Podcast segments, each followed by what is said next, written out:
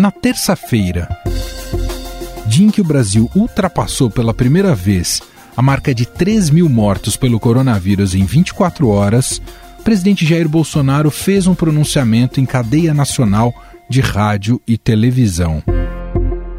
Depois de um ano de postura negacionista e de pouca efetividade no combate à pandemia, o presidente mudou de tom. Estamos fazendo e vamos fazer de 2021 o ano da vacinação dos brasileiros. Somos incansáveis na luta contra o coronavírus. Essa é a missão e vamos cumpri-la.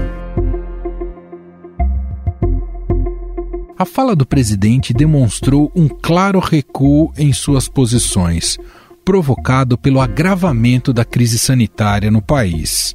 O pronunciamento, contudo, não foi sem sua cota de mentiras e distorções. Bolsonaro afirmou no discurso que o governo tomou ações para garantir vacinas logo no início da pandemia. Na realidade, o presidente duvidou publicamente por meses da eficácia das vacinas e chegou a barrar a decisão de comprar a Coronavac, quando anunciada pelo então ministro Eduardo Pazuello. Ninguém vai tomar tua vacina na barra não, tá ok? Procura outro. E ninguém, eu, eu, eu que sou governo, o dinheiro não é meu, do povo, não vai comprar tua vacina também não, ok? Procura outro para pagar a tua vacina. O presidente disse que mais de 14 milhões já foram vacinados no país contra a Covid-19. Temos mais de 14 milhões de vacinados e mais de 32 milhões de doses de vacina distribuídas para todos os estados da federação, graças às ações que tomamos logo no início da pandemia. Na verdade, até terça-feira, pouco mais de 11 milhões haviam recebido pelo menos a primeira dose da vacina e quase 4 milhões receberam a segunda dose. Segundo o Ministério da Saúde, menos de 30 milhões de doses foram entregues até agora. O presidente afirmou ainda que o Brasil é o quinto país que mais vacina no mundo. Esse dado, contudo, considera o número total de doses aplicadas.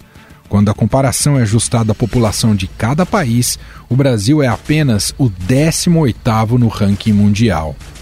Durante o pronunciamento, panelaços com gritos de Fora Bolsonaro e Bolsonaro genocida foram ouvidos em várias capitais pelo país.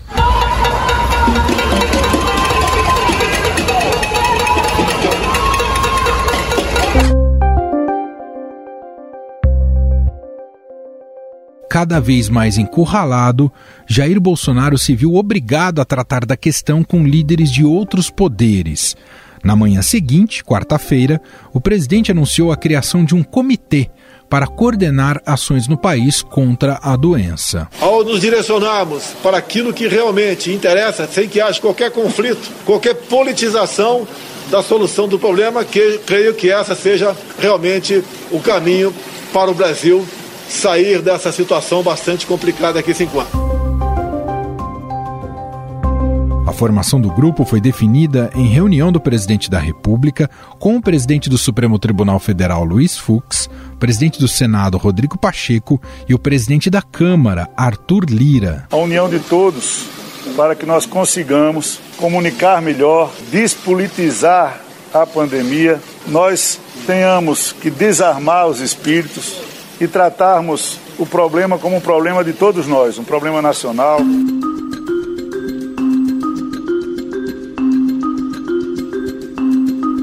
Além de governadores aliados, como Ronaldo Caiado e Ratinho Júnior, e ministros do governo Bolsonaro, como o chanceler Ernesto Araújo. No encontro, o presidente foi cobrado a liderar um pacto nacional e ouviu ser preciso despolitizar a pandemia. O grupo deve se reunir semanalmente com as autoridades para redirecionar os rumos do combate ao coronavírus. O principal desafeto político de Bolsonaro, o governador de São Paulo, João Dória, não foi convidado para o encontro e criticou a criação do comitê. Este comitê, primeiro, não nos representa. Nós não fomos convidados para quem, como eu e como milhões de brasileiros, assistiu aquela farsa daquele depoimento do presidente Jair Bolsonaro ontem na televisão, uh, com mentiras, inverdades, não é confiável a realização de um comitê que exclui governadores que estão trabalhando para proteger vidas. Para analisar esse recuo de Jair Bolsonaro e o que ele significa no contexto político e no combate à pandemia, convidamos para uma conversa o colunista do Estadão e da Rádio Eldorado, Marcelo de Moraes. Olá, Marcelo, tudo bem? Salve, Emanuel, tudo bem? Tudo certo. Marcelo, começar analisando com você, né? Acompanhamos nesta quarta-feira essa reunião do presidente Jair Bolsonaro com outras lideranças dos diversos poderes. Mas fato é, olhando tanto para essa reunião Olhando também para o pronunciamento do presidente Jair Bolsonaro, a despeito das mentiras que ali foram ditas, de qualquer modo, a gente vem acompanhando, especialmente quando Lula entrou no jogo político, uma transformação desse presidente Jair Bolsonaro, como se tivesse caído a ficha dele em relação à gravidade da pandemia da Covid-19 no Brasil. Digamos que, do ponto de vista da comunicação e do alto marketing, me parece que é um outro Bolsonaro tentando transparecer alguém mais preocupado com a população. Os números da pandemia imagino que também estão pesando aí, não é, Marcelo? Perfeito, Emanuel. Acho que você fez a, a, descrição do que aconteceu.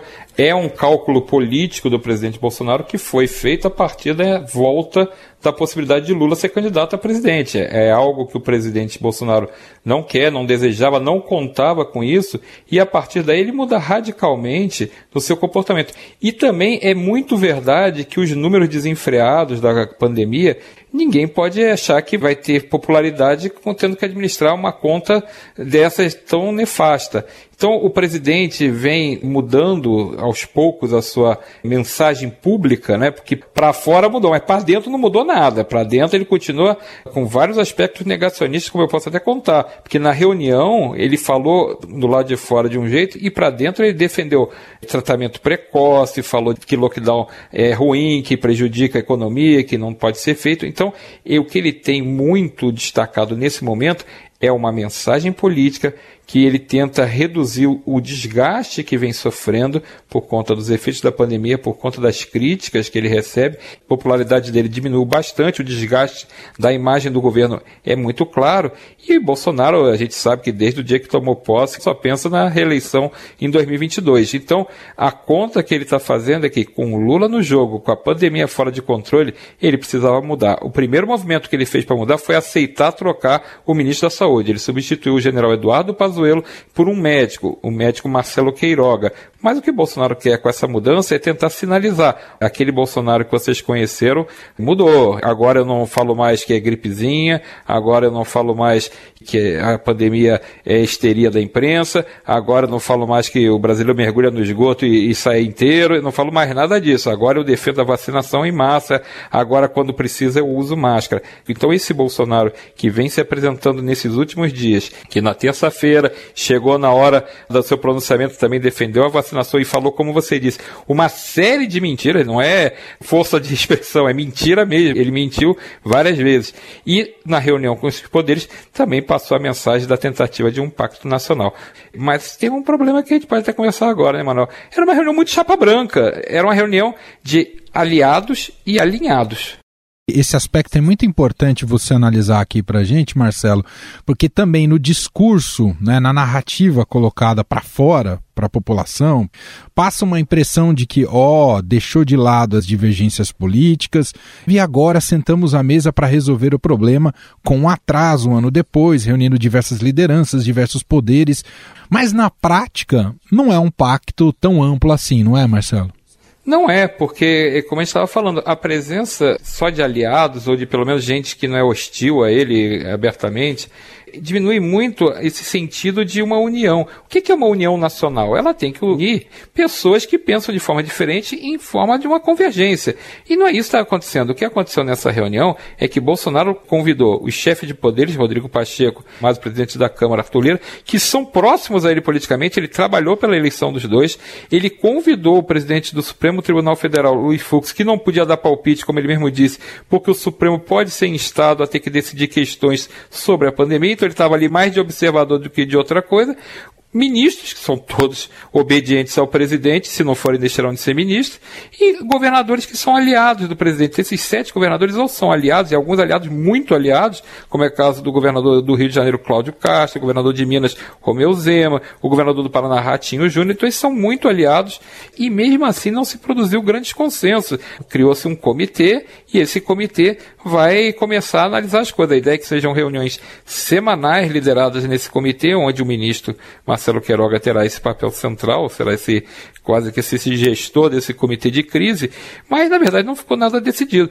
Por quê? Porque como é que você vai tomar uma decisão de cima para baixo? Vai ser a decisão que o ministro da Saúde, que é subordinado ao presidente, vai definir e repassar para todo o Brasil? Se for essa decisão e for uma decisão inspirada no que pensa o presidente Jair Bolsonaro, a gente vai continuar enxugando o gelo. Então a reunião não tinha um prefeito, os prefeitos estão na ponta desse processo. Então nada que você faça, que você exclua esse tipo de ator, você pode garantir um pacto nacional, porque na verdade o que você tem são visões muito semelhantes e mesmo assim visões que não funcionaram até agora, tanto que a pandemia está fora de controle. E esse comitê está sendo criado, é importante a gente lembrar, um ano depois do início da pandemia no Brasil.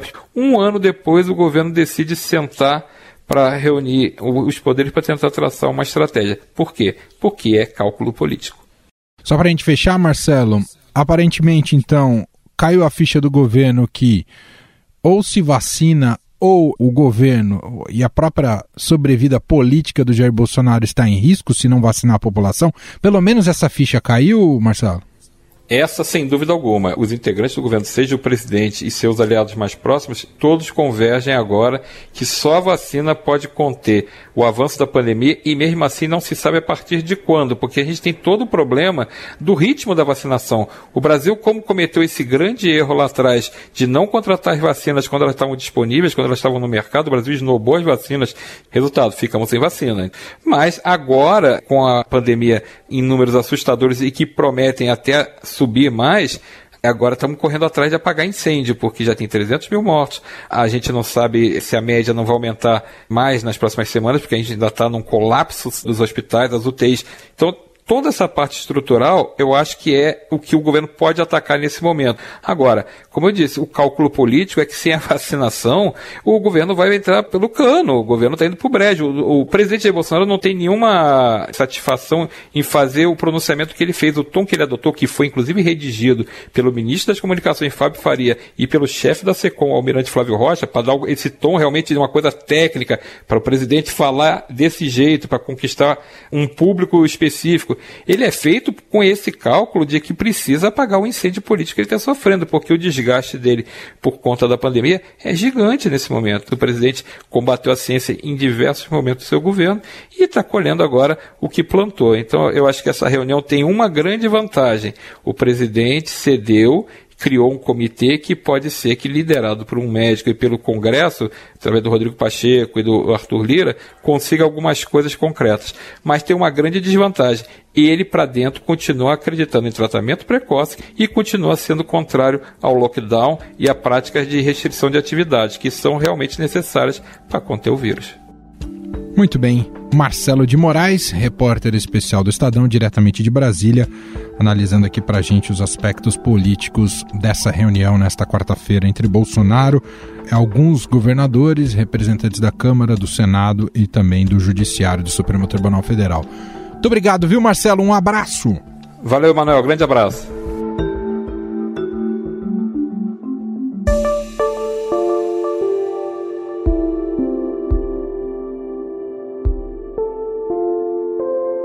Mas o recuo de Bolsonaro tem seus limites.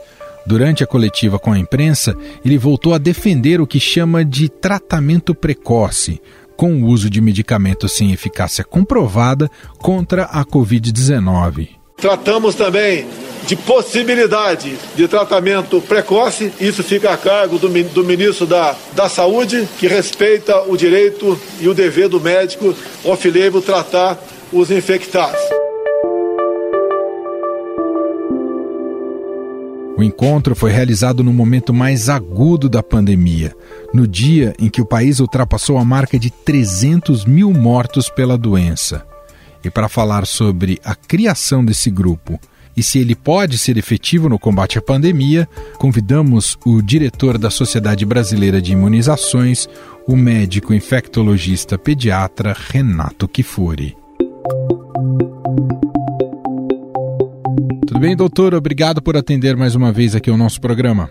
Olá, Emanuel. É sempre um prazer falar com você e seus ouvintes. O senhor entende que a criação deste comitê pode trazer resultados positivos ou ele tem muito mais um efeito político e simbólico do que prático para a gestão da saúde no país, doutor? Acho que temos que acompanhar, né? Chegamos é, mais uma vez atrasados né, na criação de, de um comitê de permanente de crise, é, com instituições que têm responsabilidades nesses momentos que não basta somente a saúde, ou só a educação, ou só o Ministério Público, ou só as ações de governo do Executivo e do Legislativo. É preciso ter uma ação integrada, coordenada pelo governo federal, no sentido de traçar as estratégias, inclusive de comunicação com a população, para que essas medidas ganhem corpo, ganhem efetividade, ganhem praticidade, se tornam medidas, é, na verdade, é, que sejam é, executadas por, pelos governos, pelas prefeituras, acatadas, amparadas legalmente. Então ele chega tarde, obviamente, num momento que nós já acumulamos aí um prejuízo enorme de vidas perdidas, de mortes, de sistema de saúde em falência.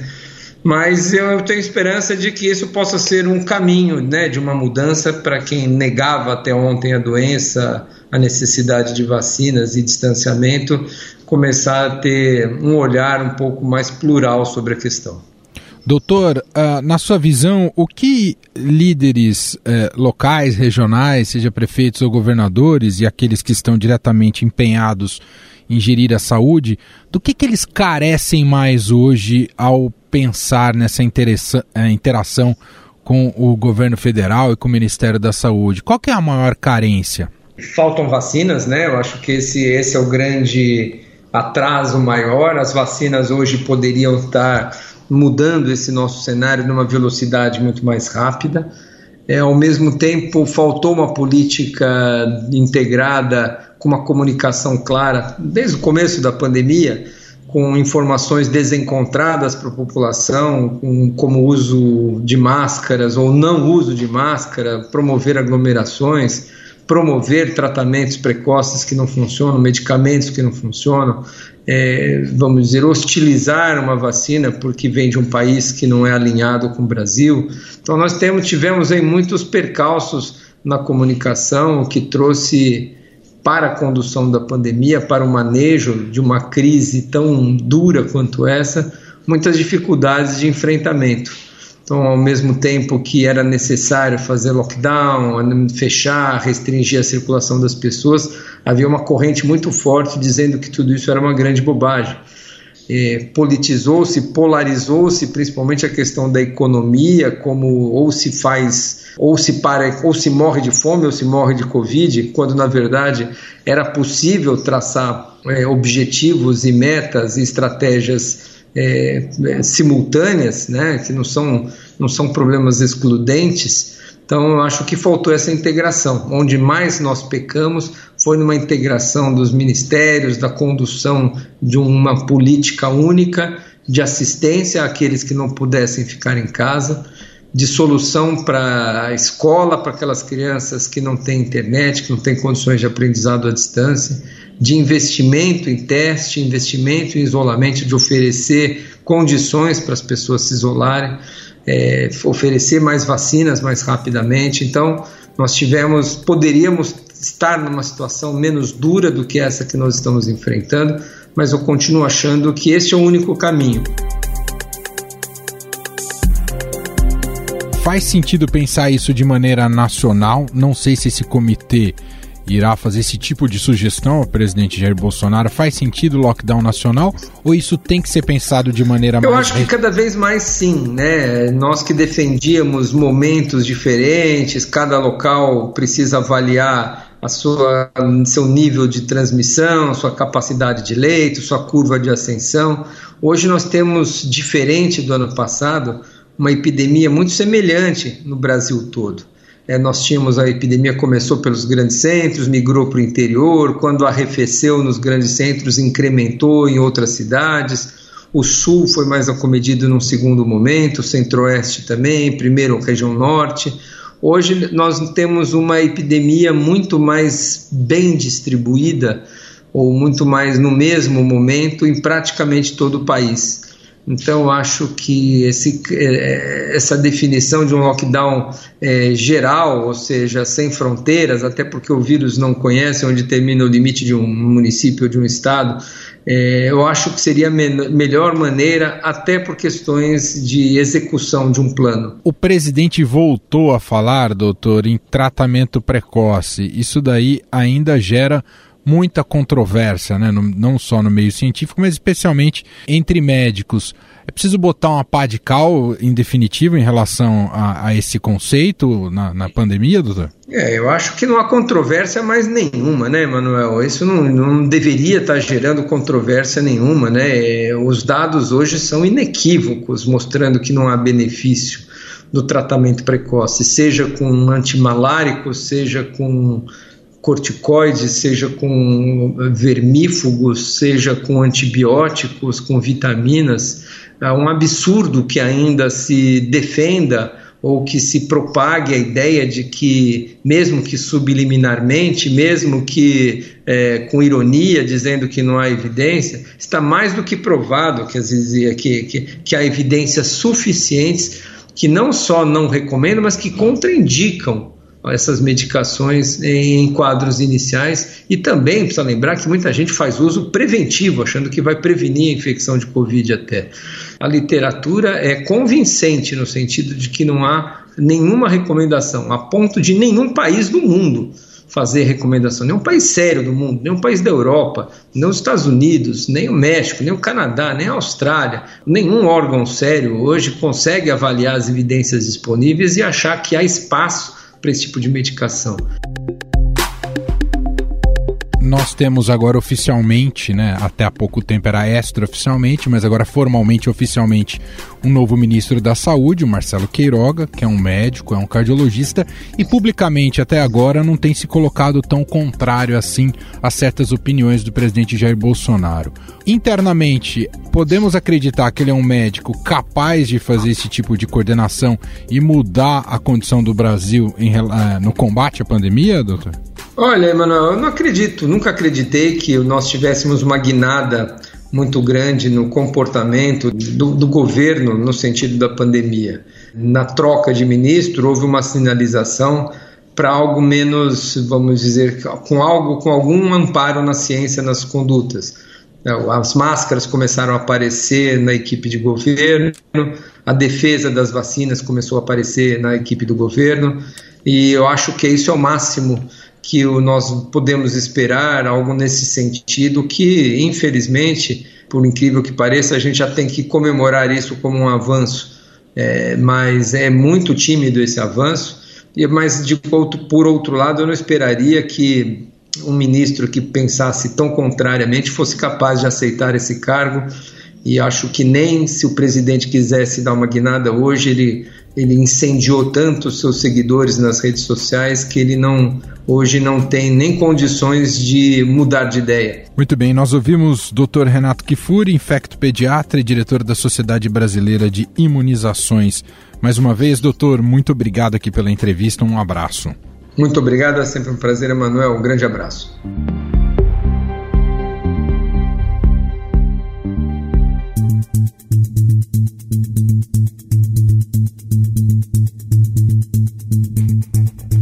Os Estados Unidos tiveram uma experiência similar com a criação de um grupo que definia as ações de combate ao novo coronavírus em nível nacional.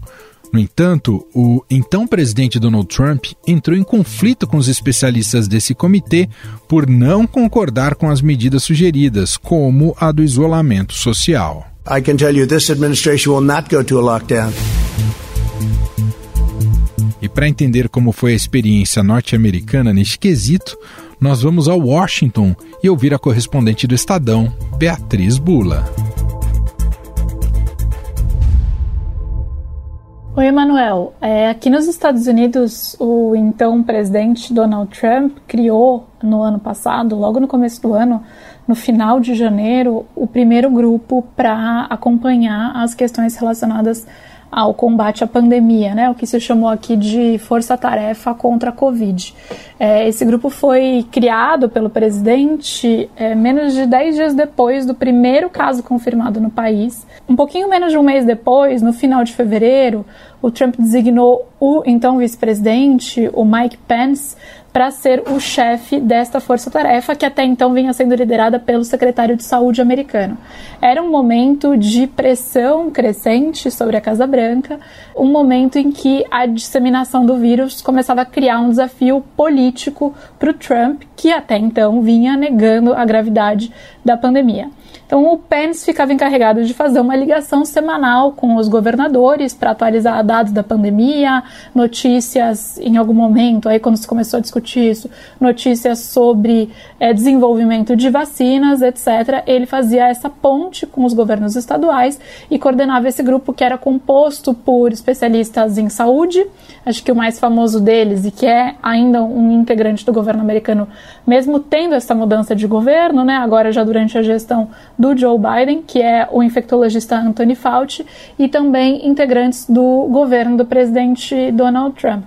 É, o que aconteceu é que essa força-tarefa, ela foi importante nos primeiros momentos da pandemia, se tornou a face pública das orientações do governo federal para a população é, e talvez tenha atingido seu auge ali por abril, quando foram divulgadas orientações para os estados sobre as restrições é, de circulação, né, restrições de funcionamento de comércio, de atividades de uma maneira geral, quais eram os critérios que os estados deveriam considerar para começar a relaxar essas restrições.